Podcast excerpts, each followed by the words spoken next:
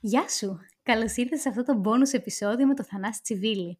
Ο Θανάσης ασχολείται τα τελευταία 20 χρόνια με την προσωπική ανάπτυξη, είναι παρολυμπιονίκης και επίσης πηγαίνει στα σχολεία και εκπαιδεύει τα παιδιά πάνω στη διαφορετικότητα. Κάναμε λοιπόν μια εκπληκτική συζήτηση μαζί, όπου μοιράστηκε πολλές ιστορίες από δικά του βιώματα. Συζητήσαμε για το πώς επιβαρύνονται οικονομικά τα άτομα με την αναπηρία, αν και πώς υποστηρίζει το κράτος και οι επιχειρήσεις. Μίλησαμε για τους Ολυμπιακούς και τους Παραλυμπιακούς αγώνες, οπότε έτσι πολλά και διαφορετικά ενδιαφέροντα θέματα. Πιστεύω ότι θα το απολαύσετε όσο και εμείς. Καλή συνέχεια! Καλώς ήρθες στο podcast «Μάθε το παιχνίδι του χρήματος». Ζούμε σε έναν κόσμο όπου το χρήμα παίζει κυρίαρχο ρόλο. Αλλά κανείς δεν μας έχει εξηγήσει τους κανόνες του παιχνιδιού, καθώς η οικονομική παιδεία δεν διδάσκεται στα σχολεία. Αυτό είναι το σωστό μέρος για σένα που θέλεις να μάθεις πώς να διαχειρίζεσαι σωστά τα χρήματά σου, πώς να αποκτήσεις παθητικά εισοδήματα και πώς να αρχίσεις να χτίζεις όλες τις σωστές συνήθειες που θα σε βοηθήσουν να πετύχεις όλα όσα ονειρεύεσαι. Παρέα με την Αλεξία Βασδέκη και τον Αλέξιο Βανδόρο θα δούμε όλα αυτά και πολλά ακόμα. Γιατί το παιχνίδι του χρήματος είναι τελικά το παιχνίδι της ζωής. Θα θέλαμε και δημοσίως να ευχαριστήσουμε τον Άγγελο, τον Δημήτρη Τ, τον Δημήτρη Δ, τον Λεωνίδα και τον Γιάννη που μας υποστηρίζουν μέσω από την πλατφόρμα του Patreon. Είναι θερμοί υποστηρικτές μας. Προτείνουν θεματικές ε, για τα επεισόδια μας, κάνουμε μηνύα Zoom call και πολλά πολλά άλλα. Άμα θέλετε να μάθετε περισσότερα, μπορείτε και εσείς να μπείτε στο patreon.com κάθετος Game of Money. Γεια σου Θανάση, καλώς ήρθες. Καλώς σας βρήκα. είναι μεγάλη μας χαρά που σε έχουμε εδώ. Ο Θανάσης είναι ένας άνθρωπος που αγαπάμε πάρα πολύ. Τον αγαπάς κι εσύ. Τον αγαπάω και Τον αγαπάμε πάρα πολύ. τον αγαπάω πριν από εσένα. Ισχύει. Ο Αλέξης τον γνωρίζει πιο πολλά χρόνια. Εγώ τον γνωρίζω τα τελευταία δύο χρόνια μέσα στο Φασίζο. Και έχω τη χαρά και την τιμή να κάνω πολλά σεμινάρια μαζί του, να είμαστε παρέα και στο άλμα κιόλας, στο πενταήμερο σεμινάριο που ήμουνα τώρα, ήταν και αρχηγός της ομάδας μου. Οπότε ήταν πολύ μεγάλη μου χαρά. Κάθε φορά βασικά μαθαίνω τόσα πολλά πράγματα. Είναι ένας εκπληκτικός άνθρωπος και πού να ακούσετε την ιστορία του και όλα τα ωραία που έχει να μοιραστεί μαζί μας. Οπότε, Θανάση, για να σε γνωρίσουν. Θες έτσι να μας πεις λίγα λόγια για σένα, για αρχή; Ευχαριστώ πάρα πολύ για την πρόσκληση και εμένα με τιμάει ιδιαίτερος. Ε, και πολύ περισσότερο νιώθω χαρούμενος ότι επειδή είστε φίλοι μου και οι δύο. Ε, τον Αλέξο βέβαια τον γνωρίζω αρκετά χρόνια και έχει ξεχωριστεί θέση στην καρδιά και στη ζωή μου.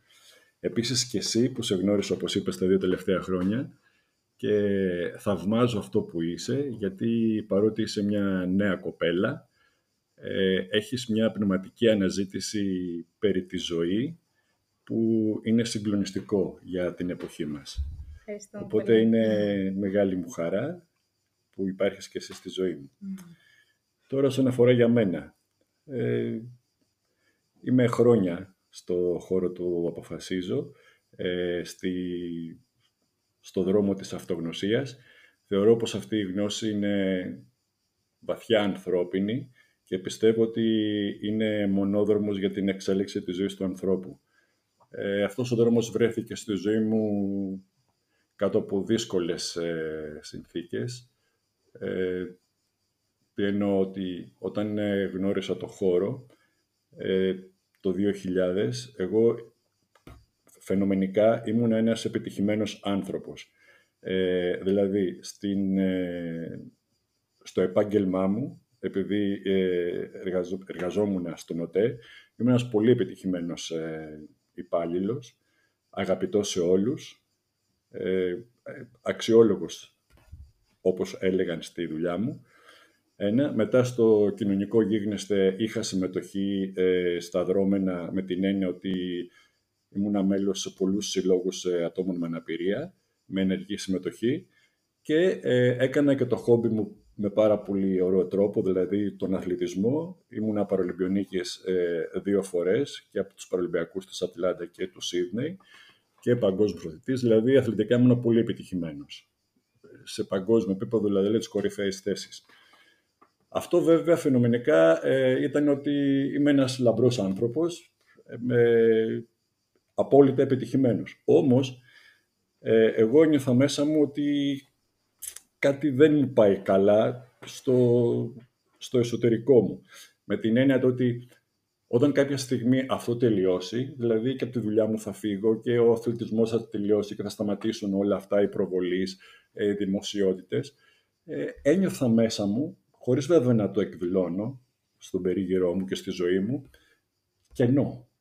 Μέχρι ότι ε, αυτό το κοινό μεγάλωνε και με πονούσε. Μέχρι έφτασα στο σημείο δηλαδή να μην κοιμάμαι. Ε, οι δραστηριότητε μου να ήταν υποτονικές, να μην βγάζω ενθουσιασμό, ε, να απομονώνομαι σιγά σιγά από τον περίγυρό μου, από τους φίλους μου, από τις παρέες μου ε, και με αποτέλεσμα να κλείνομαι στον εαυτό μου και να οδηγηθώ σε μελαγχολία. Αισθανόμουν ότι ε, είχα κάνει, όπως λέω, μακροβούτη στην κατάθλιψη, ε, απνευστή. Έτσι.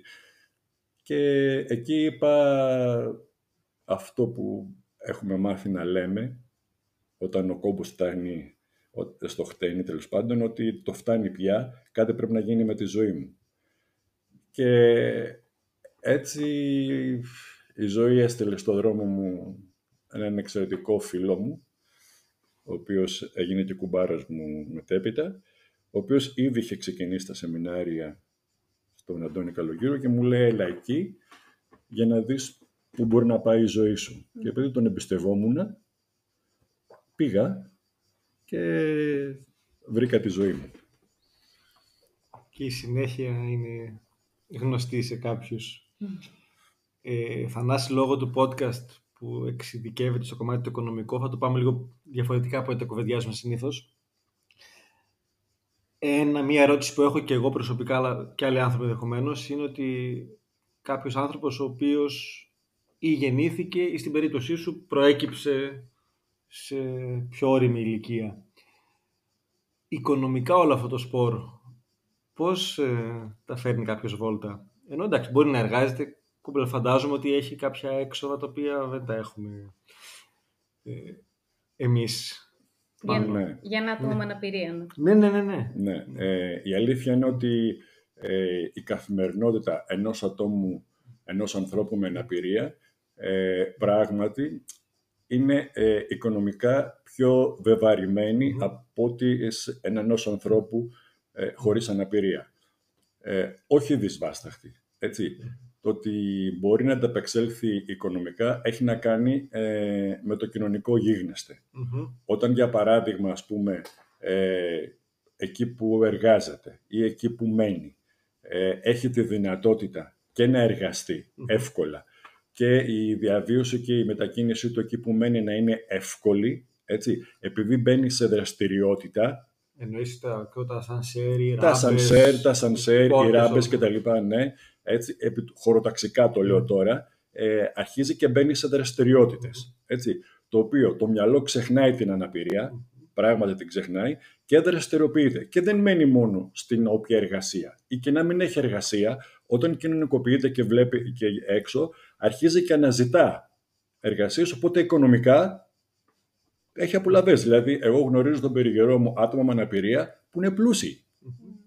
Πολύ σωστό. Που είναι πλούσιοι με τραπεζικό λογαριασμό μεγάλο, δηλαδή πλούσιοι και επιχειρηματίες και πλούσιοι, φτασμένοι οικονομικά. Γιατί; Γιατί έχουν ξεπεράσει την αναπηρία τους, βέβαια έχουν βοηθηθεί και από το οικογενειακό τους περιβάλλον και από το κοινωνικό περίγυρο, έτσι, έχουν μπει σε πολλές δραστηριότητες, ήταν και ευφυείς, εντάξει, και βλέπουν ότι μπορούν οικονομικά να προσφέρουν και στον εαυτό τους και όπως όλοι.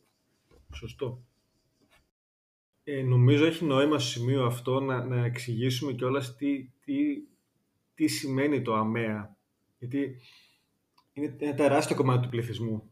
Δηλαδή, στο μυαλό μας έχουμε όσοι είναι σε καροτσάκι ενδεχομένως, αλλά Αμαξίδιο. Σε αμαξίδιο, συγγνώμη, έχετε δίκιο.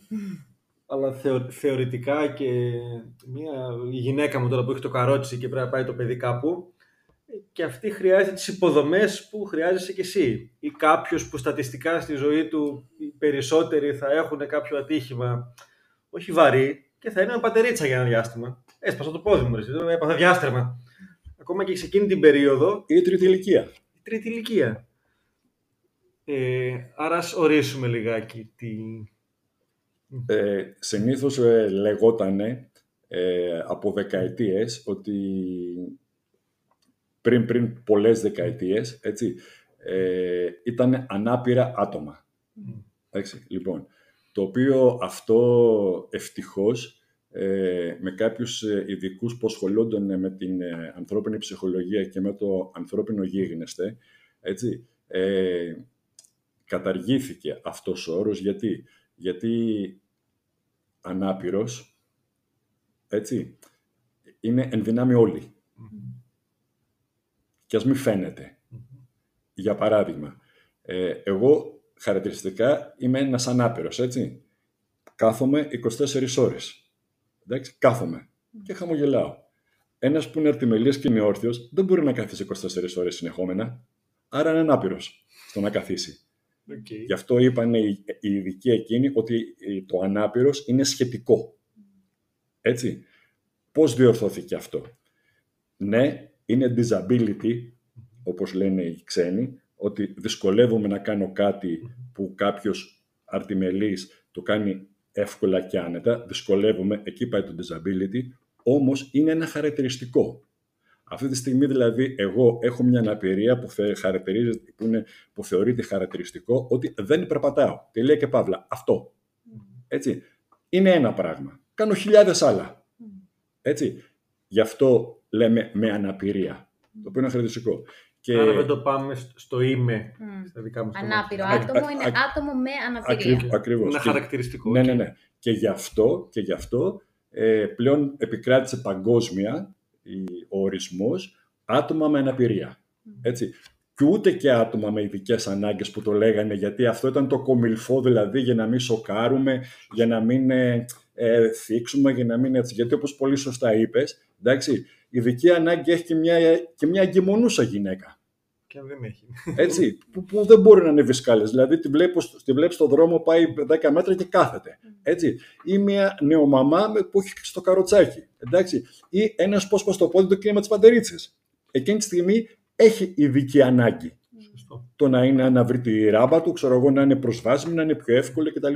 Ή να υπάρχει ασανσέρ, γιατί πώς θα ανέβεις στο γυναικολόγο της εγκυμονούς 8 ρόφου κτλ. Ή η τρίτη ηλικία, που έχει πιο αργό περπάτημα ας πούμε. Είναι ειδική ανάγκη. Άρα οι ειδικές ανάγκες είναι μεγάλο ποσοστό. Πολύ πιο ευρύ είναι. Ναι, είναι, είναι πιο ευρύ. Άσχετα που όλοι έχουμε γενικές ανάγκες. Έτσι, να το πούμε για αυτό χαριτολογώντας.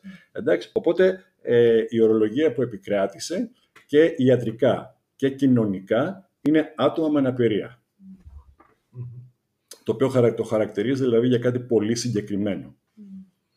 Θες να μας πεις λίγο και πιο συγκεκριμένα ας πούμε, οικονομικά σε τι παραπάνω επιβαρύνεται ένα άτομο με αναπηρία. Ας πούμε, ένα παράδειγμα εγώ που έχω δει με σένα είναι ότι έχει ένα πολύ ειδικό αυτοκίνητο για να μπορείς να μετακινήσει. Αυτό φαντάζομαι είναι πολύ πιο ακριβό από ένα συμβατικό αυτοκίνητο.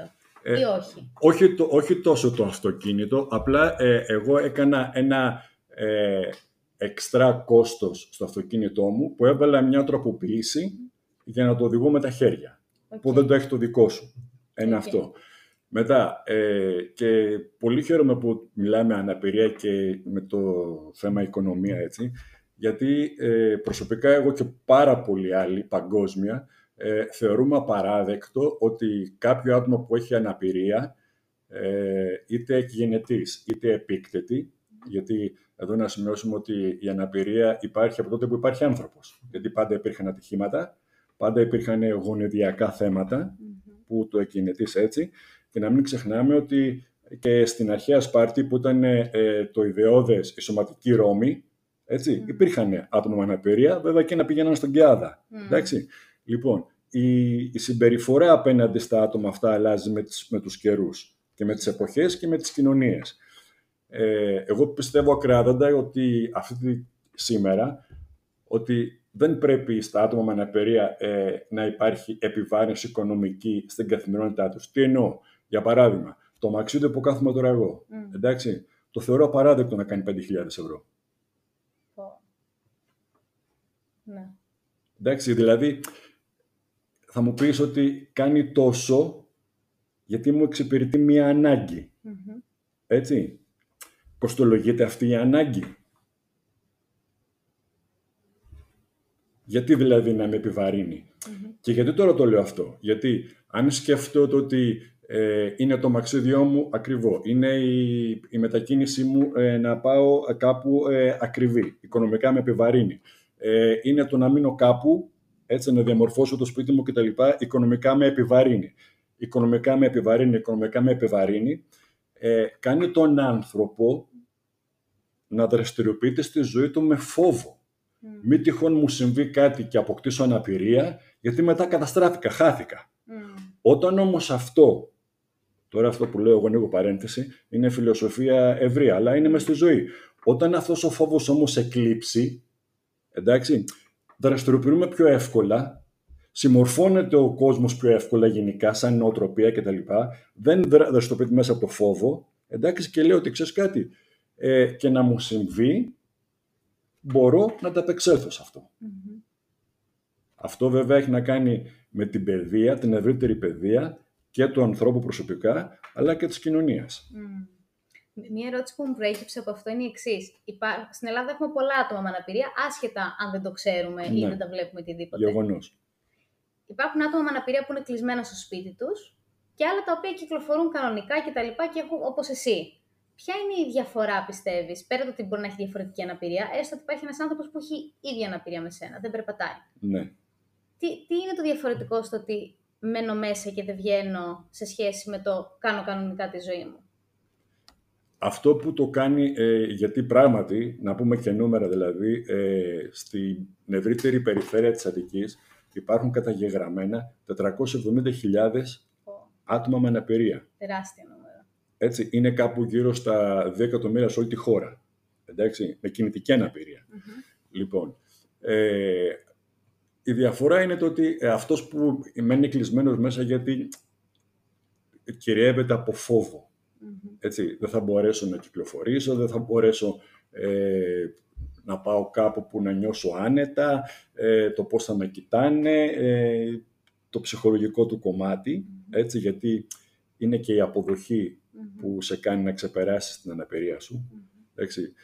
Ε, και μετά ότι βλέπει ότι ε, δημιουργείται κίνδυνο στο να κυκλοφορήσει. Γιατί δεν είναι χωροταξικά δομημένη η πόλη, η πόλης, να πούμε για τη χώρα μας. Βέβαια, έχει καλυτερεύσει mm-hmm. τις τελευταίες δύο δεκαετίες, κατά πολύ. Ε, θέλει πολλή δουλειά ακόμα. Οπότε αυτό τον κλείνει μέσα. Και εκεί αλλάζουν όλα. Και εκεί επιβαρύνεται και οικονομικά. Με ποιο τρόπο; Γιατί τα, τα θέλει όλα στο χέρι. Mm-hmm. Από τους άλλους. Όταν είναι μέσα στο σπίτι. Όταν είναι κλεισμένος μέσα. Ναι, ναι, ναι. Δηλαδή εκεί πράγματι οικονομικά επιβαρύνεται πολύ. Και ο ίδιος, αλλά και ο περίγυρός του. Mm. Γιατί δεν κάνει κάτι και όλοι του προσφέρουν. Mm. Σωστά. Και αυτό, αυτοί που προσφέρουν έτσι προσφέρουν από κάπου που αυτό το κάπου τελειώνει. Δεν είναι ατελείωτο. Έτσι, με παροχές, ε, με επιδόματα, με, ε, με υπηρεσίες. Ενώ όταν, αυτό, όταν το άτομο δηλαδή βγει έξω και μπει στη δραστηριότητα και προσφέρει μόνος σου στον εαυτό του και προσφέρει και στους άλλους. Οπότε αυτό το κάπου που λέγαμε πριν έτσι, δεν, τότε δεν τελειώνει ποτέ. Σωστά. Θες να μοιραστείς ε, την ε, δικιά σου ιστορία για το πώς ξεκίνησες και εσύ να βγαίνεις σιγά σιγά όταν ήρθες Αθήνα, αυτό που μου είχες πει, θυμάσαι; Εγώ προφανώς θυμάσαι. και πριν πει την ιστορία, που είναι όντως εξαιρετική, το ίδιο ακριβώς ισχύει και για τους αρτιμελεί, έτσι. Mm-hmm. Κάποιοι που είναι σπίτι και είναι μέσα στο κλουβί από φόβο, και κάποιοι που βγαίνουν έξω και πετυχαίνουν στη ζωή. Πολύ Απλά σωστά. φαντάζομαι ότι αυτός που έχει μία αναπηρία έχει μια περισσότερη δικαιολογία σε σχέση, ξέρω εγώ, με τον ξάδερφό μου που θα κάτσει σπίτι και διακουνηθεί. Και ναι. δεν θέλω να ευλογήσω το γένεια μου πάνω σε αυτό που λες. Πράγματι είναι έτσι, ότι όταν ένα άτομο με αναπηρία βγει στην κοινωνία, δηλαδή δραστηριοποιηθεί, έτσι, αυτό που προσφέρει είναι θεάριστο και χωρίς να θέλω να υπερβάλλω και να προκαλέσω και πολύ πιο ουσιαστικό, σημαντικό και πολύτιμο από έναν αρτιμελή. Γιατί; Γιατί το κάνει από προσφορά. Δεν το κάνει από κέρδος να κερδίσω. Δηλαδή θέλω να προσφέρω, γιατί ενδόμηχα έχει ότι εγώ στερούμε κάτι και δεν θέλω να στερούμε και αν φέρω τον, φέρω τον άλλον στη θέση του εαυτού μου, τι θέλω εγώ να κάνω; Και το κάνω στον άλλον άσχετα ο άλλος αν δεν, το, δεν έχει το θέμα. Οπότε πάει όλη την κοινωνία, δηλαδή την πάει ψηλά. Γιατί είναι η προσφορά του που έχει.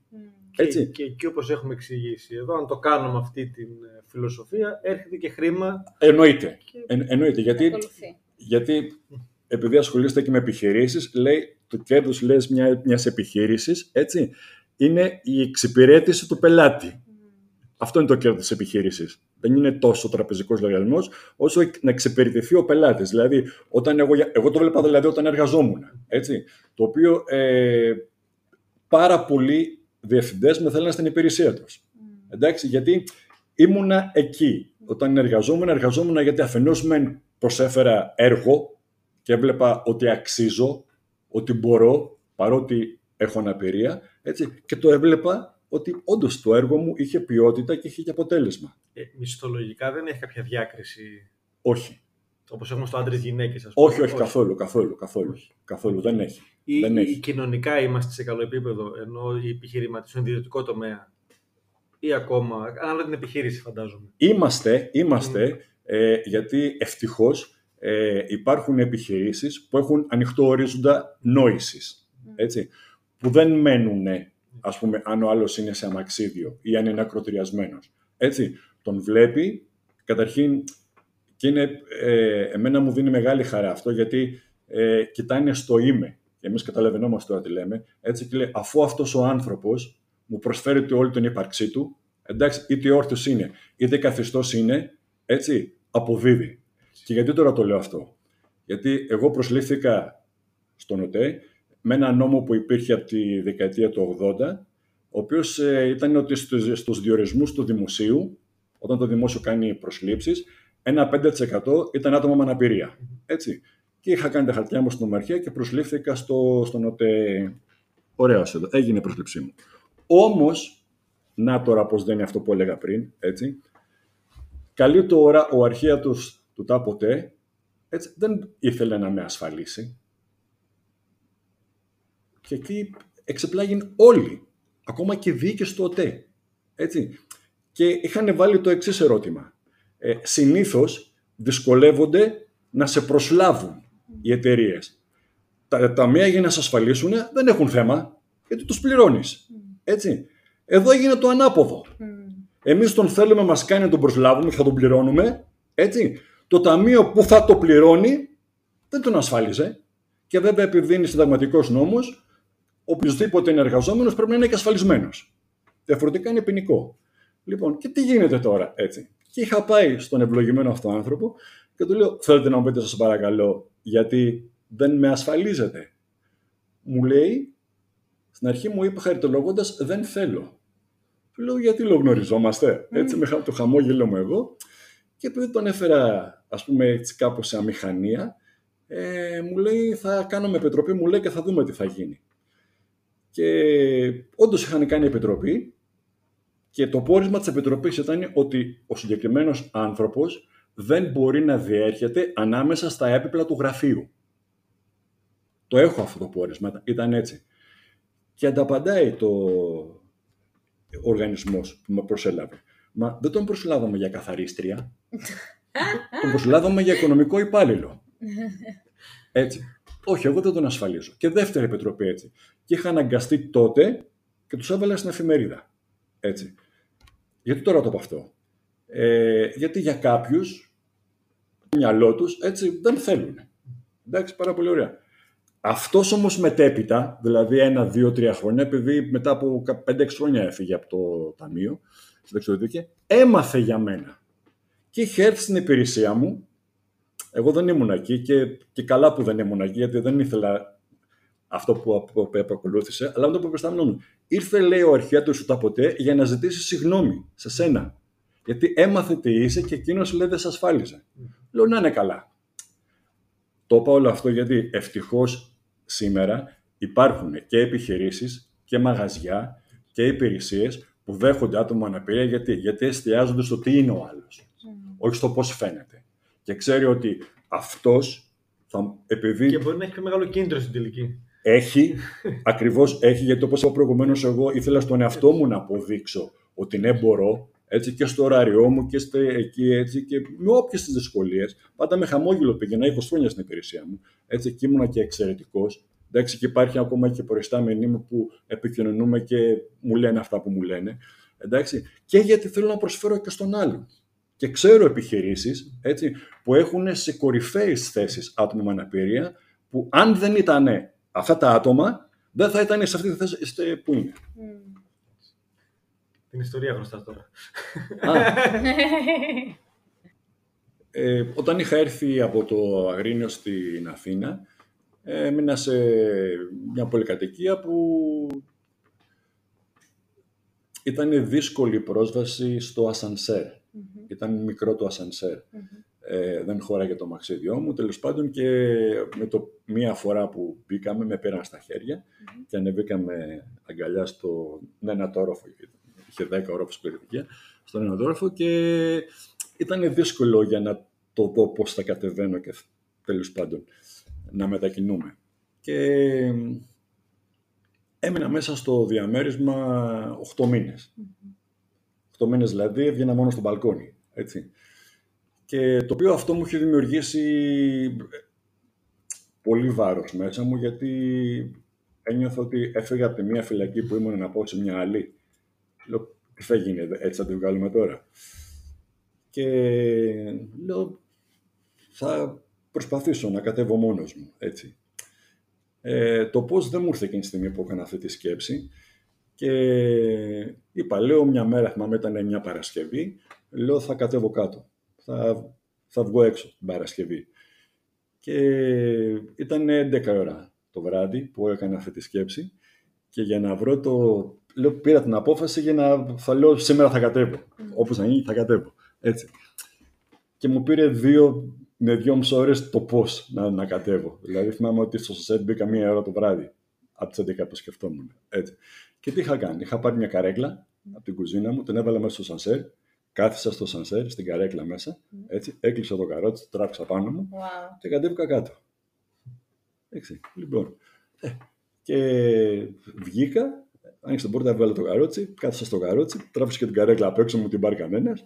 Εκεί και βγήκα και έκανα την πολυκατοικία, το, το γύρο της πολυκατοικίας από το πεζοδρόμιο. Το τετράγωνο. Το τετράγωνο, ναι, τη πολυκατοικίας μου. Ναι. Έκανα κοντά μια ώρα.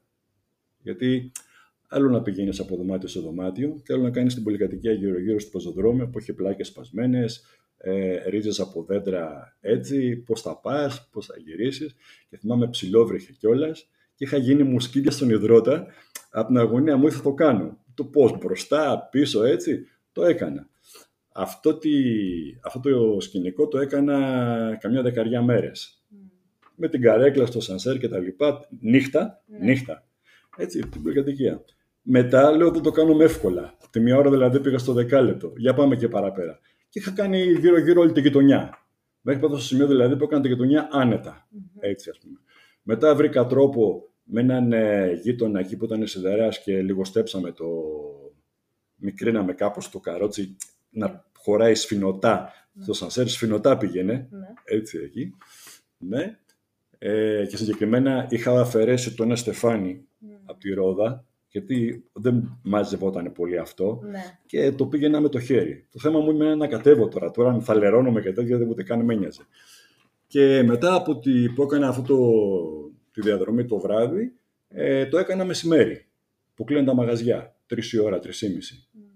Στο περιστέρι, γύρω-γύρω στη γειτονιά. Και να δω και πώς είναι και στο δρόμο. Και θυμάμαι, είχα τέτοια φοβία εσωτερική, ότι θυμάμαι, ερχόταν ένα ταξί στο δρόμο κανονικά και εγώ ήμουν στην άκρη και είχε, είχε κανένα μέτρο ενάμεσα το ταξί που πήγαμε και εγώ έκανα έτσι στο πλάι, νόμιζα ότι έρχονταν πάνω μου. Ναι. Δεν είχα βρεθεί ποτέ με αυτοκίνητο στο δρόμο. Έτσι. Ε, σιγά σιγά το έκανα αυτό και άλλο μεσημέρι και άλλο μεσημέρι. Αν πες τώρα γιατί μεσημέρι. Ε, για να, όχι, αυτοκίνητα πάντα υπάρχουν, ε, έτσι, και το μεσημέρι περισσότερα, mm. αλλά δεν υπήρχε κόσμος. Mm, επειδή ήταν τα μαγαζιά. Ναι, γιατί ντρεπόμουν τον κόσμο. Okay. Ε, ξέρεις, σε κοιτάνε και αυτό και τα λοιπά, έτσι, και κρίμα και ο ίκτος φαινόταν. Αυτό, αλλά μετά το συνήθισα, έτσι και το έκανε μένιαζε και έφτασα να πάω με το καρότσι από το περιστέρι στην Αθήνα. Ε. Και όχι μία φορά, γιατί μου άρεσε κιόλα. Αυτό είναι η τάχη, ναι. Και με τον αθλητισμό πώς ασχολήθηκες μετά; Με τον αθλητισμό, έκανα αθλητισμό από πιτσιρικάς, ε, όχι αθλοπαιδιές και τέτοια γυμναστική έκανα, ε, με βάρη σπίτι μου. Και όταν είχα δραστηριοποιηθεί εδώ που ήρθα στην Αθήνα και με τη δουλειά και τα λοιπά, ε, είχα βρεθεί σε μια έκθεση με αθλητικά είδη και με είδε ένας τύπος εκεί που είχαν το 1992 είχαν ξεκινήσει τότε ένα αθλητικό σύλλογο στην Αθήνα και μου λέει ξεκινάμε ένα αθλητικό σύλλογο. Θες, μου λέει να ασχοληθεί. Σου λέω ναι, τι κάνει εκεί, λέει παίζουν μπάσκετ. Ε, και όντως πήγα εκεί και όντως παίζανε μπάσκετ με αμαξίδιο, αλλά εμένα δεν μου πολύ άρεσε αυτό. Και μου λέει θα κάνουμε, μου λέει και στίβο. Τι θα τρέχουμε, όχι, μου λέει θα κάνουμε ρήψεις. Σφαίρα, δίσκο και ακόντιο. Ε, και έτσι ξεκίνησα. Με τα ρηπτικά αγωνίσματα και δόξα τω Θεώ τα πήγα πολύ καλά. Στους Ολυμπιακούς σε ποιο άθλημα συμμετείχες; Το αγώνισμά μου ήταν η σφαίρα. Ε, βέβαια στη, εδώ στη χώρα ε, τα έκανα και τα τρία τα ρηπτικά. Και τη σφαίρα και, σφαίρα και δίσκο και ακόντιο. Mm-hmm. Και ήμουνα πρωταθλητής Ελλάδος μέχρι το 2004. Mm-hmm. Από το 1993 που ξεκίνησα μέχρι το 2004. Δεν υπήρχε άλλος στην κατηγορία μου που έκανε και τα τρία ρηπτικά. Mm-hmm. Και σε όλες τις κατηγορίες. Mm-hmm. Μόνο εγώ δηλαδή τα έκανα και τα τρία. Αυτό που μου έδωσε τι διακρίσει ήταν η σφαιροβολία. Γιατί μου πήγαινε στη σωματοδομή μου. Okay. Επειδή ε, έχω και όγκο και μου αρέσουν και τα βάρη και τα λοιπά και μου πήγαινε περισσότερο. Και αυτό που λέει είναι σημαντικό για όλους μας, γιατί εγώ μπορεί να έχω όνειρο ξέρω, να γίνω ποδοσφαιριστής, αλλά η σωματοδομή μου να είναι για να παίξω μπάσκετ. Ακριβώς, ακριβώς. Και στο στίβο, άρα το τι θα, θα θέλαμε, τι θέλουν οι γονείς, δεν έχει να κάνει με τη σωματοδομή του ανθρώπου που είναι το βέλτιστο για αυτόν, έτσι. Γιατί και στο, στην μπάλα μπορεί να γίνω καλός, αλλά αν πάω εκεί που βοηθάει η σωματοδομή, μπορεί να γίνω κορυφαίος. Ναι, αυτό είναι πολύ σημαντικό και εκεί ε, το βλέπει ο προπονητής. Γι' αυτό πάντα χρειάζεται προπονητής. Δηλαδή, ο ειδικός που θα σου πει, ναι, μπορεί να σου αρέσει. Για παράδειγμα, εμένα, σαν εικόνα, ε, μου αρέσει το ακόντιο. Έτσι, είναι πιο θεαματικό. Εντάξει. Και πήγαινα να ρίξω το ακόντιο, ας πούμε, και βλέπω ότι το, απλά μου πέφτε. Έτσι, και μου λέει ο άνθρωπος, ξέρεις κάτι, είσαι πολύ αργός για το ακόντι, γιατί ε, έχεις μάζα έτσι, που τη χρειάζεται η σφαίρα. Άλλο να ρίξεις 5 κιλά και άλλο να ρίξεις 600 γραμμάρια. Έτσι, δεν έχεις εκρηκτικότητα για το ακόντιο. Έτσι, μου το λέει ο ειδικός. Πρώτο που μου άρεσε. Και μετά έβλεπα, ας πούμε, ότι με τη σφαίρα είχα αποτέλεσμα και βέλο και μου άρεσε και ήμουν εκεί. Και ήμουν σφαιροβόλο και είχα διακρίσεις, δηλαδή ήμουν ο τρίτος, έφτασα μέχρι και την τρίτη θέση παγκόσμια στη σφαιροβολία. Wow. ρωτήσω. Ε, δύο ερωτήσεις. Νούμερο ένα, ε, με ποιο τρόπο το κράτος υποστηρίζει τα άτομα με αναπηρία και οικονομικά και μη; Και αντίστοιχα και τους τα άτομα με αναπηρία που ασχολούνται με πρωταθλητισμό. Και καλή ώρα πάνε σε Ολυμπιακούς Αγώνες, σε παγκόσμια πρωταθλήματα κτλ. Δύο διαφορετικές ναι. ερωτήσει.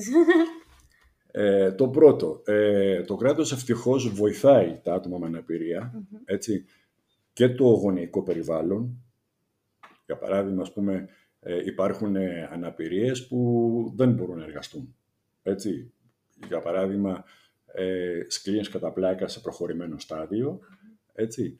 Ή βαριά εγκεφαλικές παραλύσεις, ας πούμε, που έχουν μυϊκές ατροφίες σχεδόν σε όλο το σώμα, απλά μόνο ο νους υπάρχει εκεί που βοηθάει το κράτος το γονεϊκό περιβάλλον. Το βοηθάει πολύ με επιδόματα, με παροχές, με αναλώσιμα κτλ. Εκεί ε, ευτυχώς ε, η κοινωνική πρόνοια στη χώρα μας, ε, εγώ προσωπικά τη χαρακτηρίζω Έτσι, δίνει δηλαδή αυτές τις παροχές και ανακουφιζεται ε, και το οικογενειακό περιβάλλον και το άτομο με αναπηρία. Τώρα, όσον αφορά το, στο αθλητικό κομμάτι, ε, εκεί καλά είναι, καλύτερα ναι. από παλιότερα. Θα μπορούσαν βέβαια να ήταν ακόμα καλύτερα. Ναι, ε, και δεν είναι μόνο. Στα άτομα με αναπηρία, αυτό ήθελα να πω. Ναι. Περιφερειακά σπορ, εγώ ξέρω και το beach volley και πολλά ακόμα. Σχεδόν δεν μπορεί κάποιος να είναι πρωταθλητής. Δεν βγαίνει μόνο το σπορ του. Ακριβώς. Ε, Αν δεν βρει ιδιωτικούς χορηγούς εννοώ και άλλες πηγές. Ναι. Ε, αυτό είναι κυρίαρχο, έτσι, γιατί κάποιος για να φτάσει σε επίπεδο πρωταθλητισμού από μόνος του δεν μπορεί. Mm. Οικονομικά τουλάχιστον δεν μπορεί. Πρέπει να υπάρχουν χορηγοί γιατί είναι άλλες οι απαιτήσεις. Είναι πολλές ώρες η προπόνηση, είναι, χρειάζεσαι πολλά πράγματα και όργανα και διατροφή και συμπληρώματα και, και, και γυμναστές και, και προπονητέ κτλ. Οπότε από μόνος σου δεν μπορείς. Οικονομικά χρειάζονται ε, ε, χορηγοί. Ένα. Μετά από το κράτος ε, θα πρέπει να έχει αθλητικούς χώρους. Δηλαδή ε, αθλητικούς χώρους λειτουργικούς. Είτε οι δήμοι, είτε κάποια στάδια, ας πούμε, να υπάρχουν χώροι διαμορφωμένοι που εύκολα να είναι προσβάσιμοι για να πάει κάποιος με αναπηρία να αθληθεί. Να μην ενοχλείται και να μην ενοχλεί. Έτσι, γιατί θέλει ένα συγκεκριμένο τρόπο, εντάξει, για παράδειγμα, κάποιος που θέλει απλά που είναι σαν μαξίδιο, να πάει σε ένα στάδιο που έχει διαδρόμους, στο ταρτάν, να τρέξει. Θα πρέπει να είναι σε ένα συγκεκριμένο διάδρομο. Ναι. Για να μην ενοχλείται και να μην ενοχλεί. Έτσι. Αυτό πρέπει να οριοθετηθεί. Δεν υπάρχει. Δηλαδή απλά σε έναν διάδρομο να μπει ένα αναπηρικό σήμα. Ναι, ναι, ναι. Τόσο απλά. Δεν υπάρχει αυτό. Mm-hmm. Παρότι κάναμε παρολυμπιακούς. Ε. Έτσι. Λοιπόν, ένα.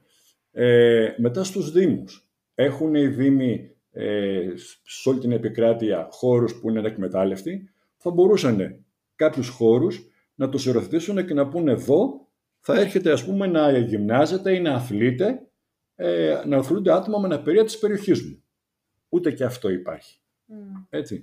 Οπότε εκεί είναι η πρόθεση. Ε, η αθλητική πια πρόθεση που χρειάζεται να έχει ο φορέας.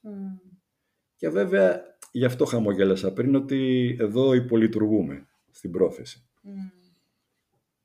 Και όταν πάτε στους ε, παρολυμπιακούς αγώνες, σας υποστηρίζουν με κάποιο τρόπο; Αυτό δεν ξέρω και για τους Ολυμπιακούς και για τους Παρολυμπιακούς. Υπάρχει υποστήριξη για να πάτε; Ναι, η πολιτεία εκεί επειδή ε, ε, δημιουργείται η, η αθλητική ομάδα, έτσι, είναι ελληνική αποστολή. Ναι. Όλα τα έξοδα, τα, όλα τα έξοδα της αποστολής, δηλαδή της μετακίνησης, της διαμονής και τα λοιπά, και των ε, και στους Ολυμπιακούς Αγώνες και στους Παραλυμπιακούς Αγώνες τα καλύπτει η πολιτεία.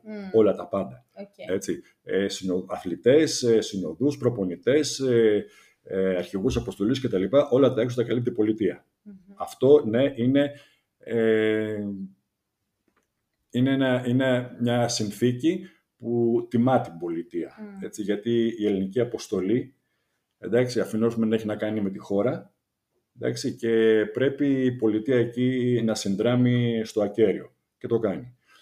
Τώρα, μέχρι να φτάσουμε εκεί είναι το θέμα. Έτσι, εκεί απέχει η πολιτεία. Στη διαδρομή μέχρι να φτάσουμε εκεί.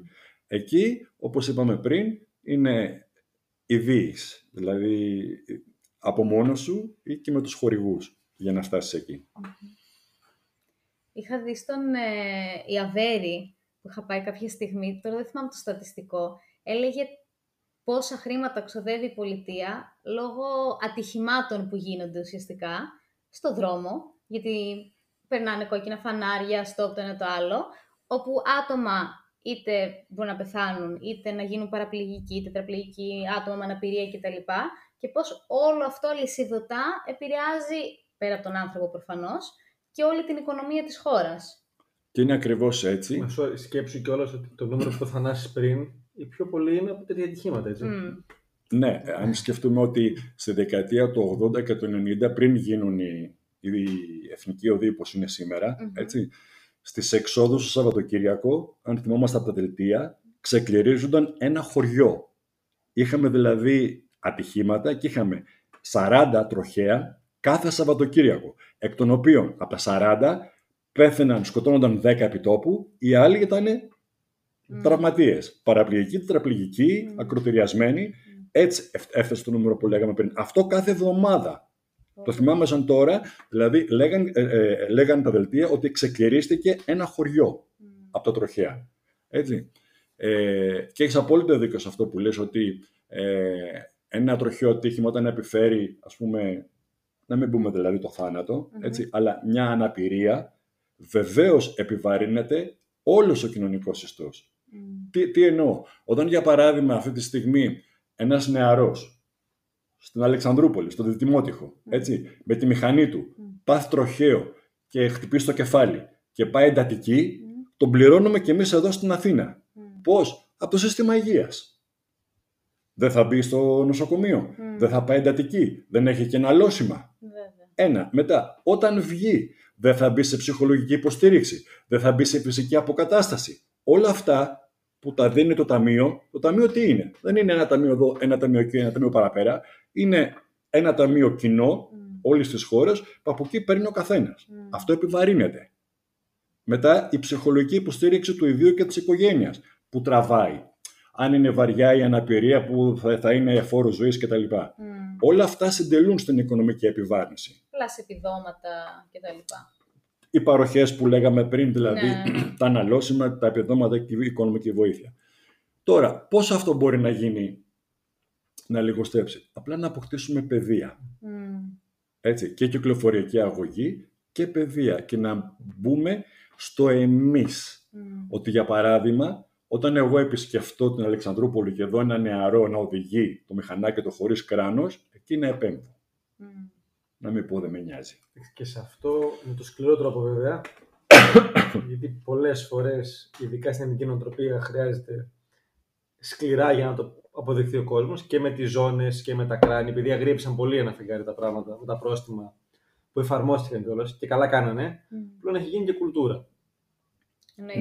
Ναι, ναι, και όπως είπες και επιτακτικά να γίνει. Ναι. Δηλαδή, ας πούμε, όταν περνάει κάποιος και είναι το περιπολικό στην πλατεία, εντάξει, και έχει το κράνος στο χέρι, όχι εκεί να τον σταματήσει και πρόστιμο, επειδή το έχει στο χέρι. Mm. Δεν είναι το κράνος για το χέρι, είναι για το κεφάλι. Ναι. Έτσι.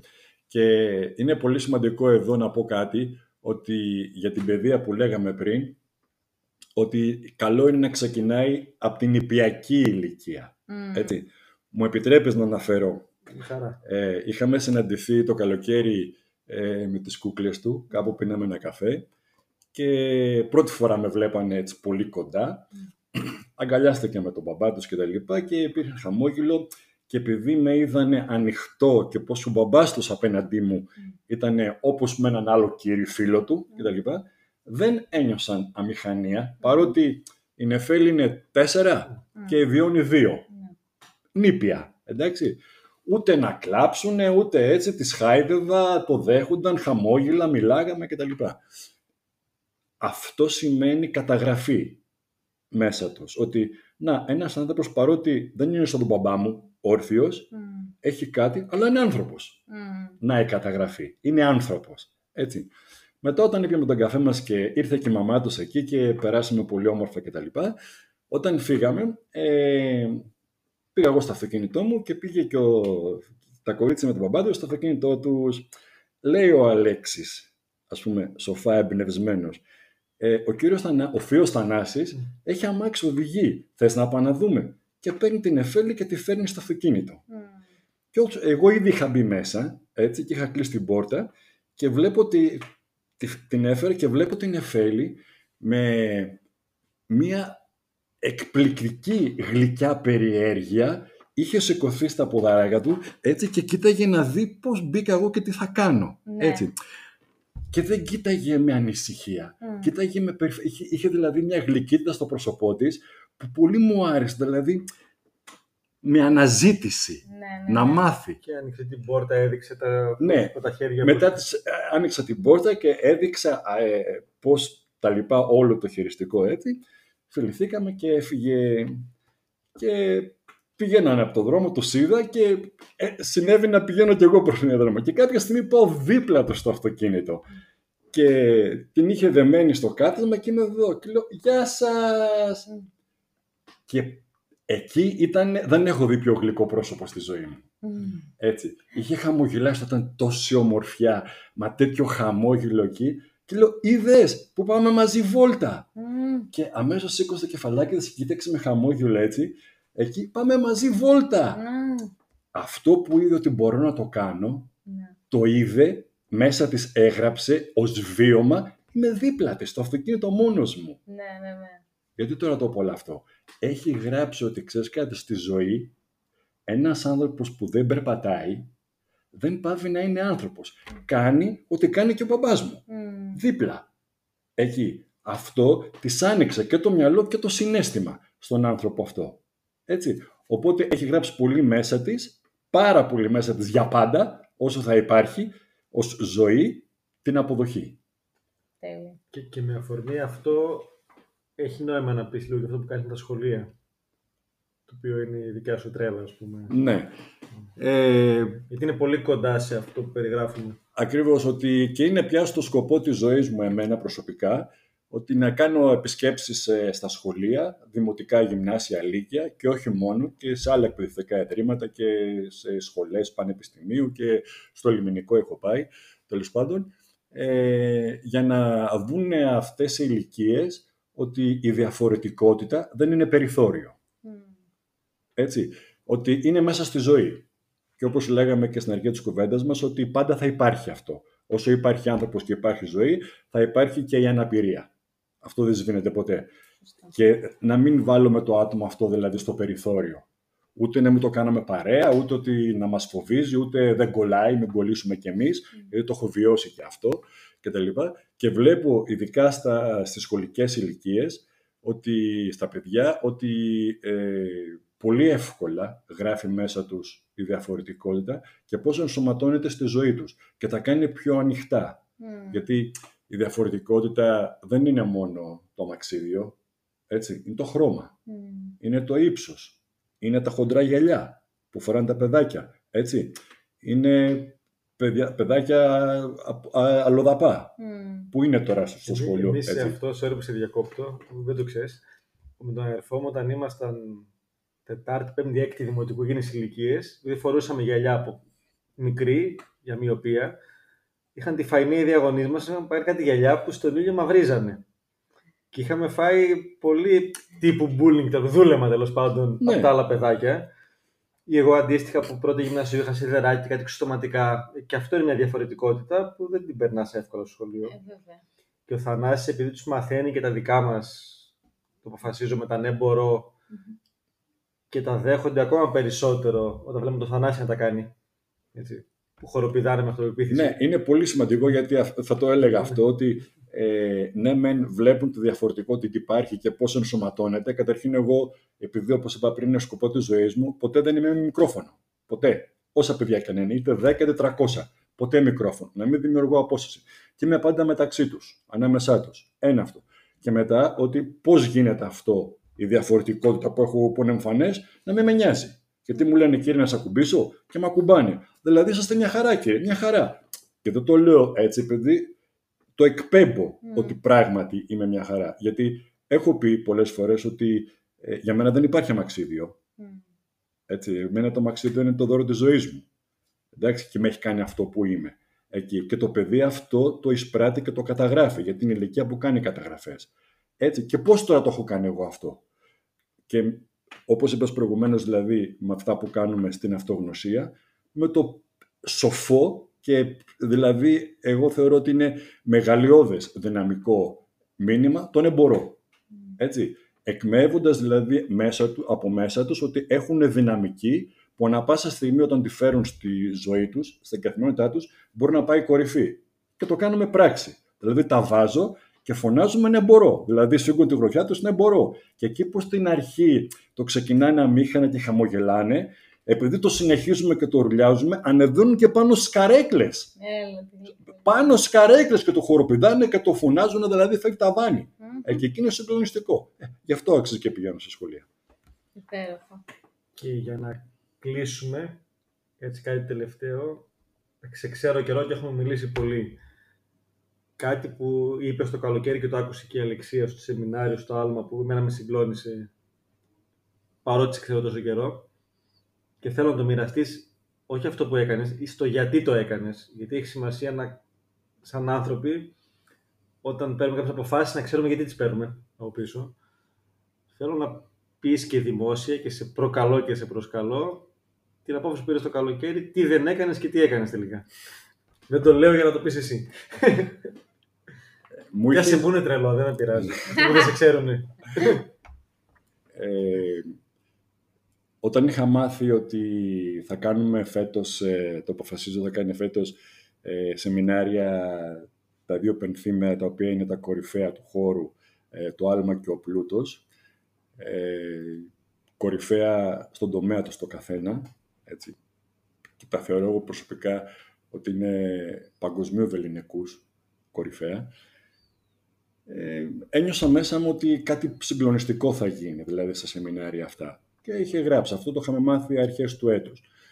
Ε, αρχές του καλοκαίρι, δηλαδή στα μέσα Ιουνίου, ε, μου ζητήθηκε από τη, μου έγινε πρόταση από την Ομοσπονδία μου να συμμετέχω στους Παραλυμπιακούς του Τόκιο ως ε, προπονητής στίβου, όλου του στίβου, έτσι.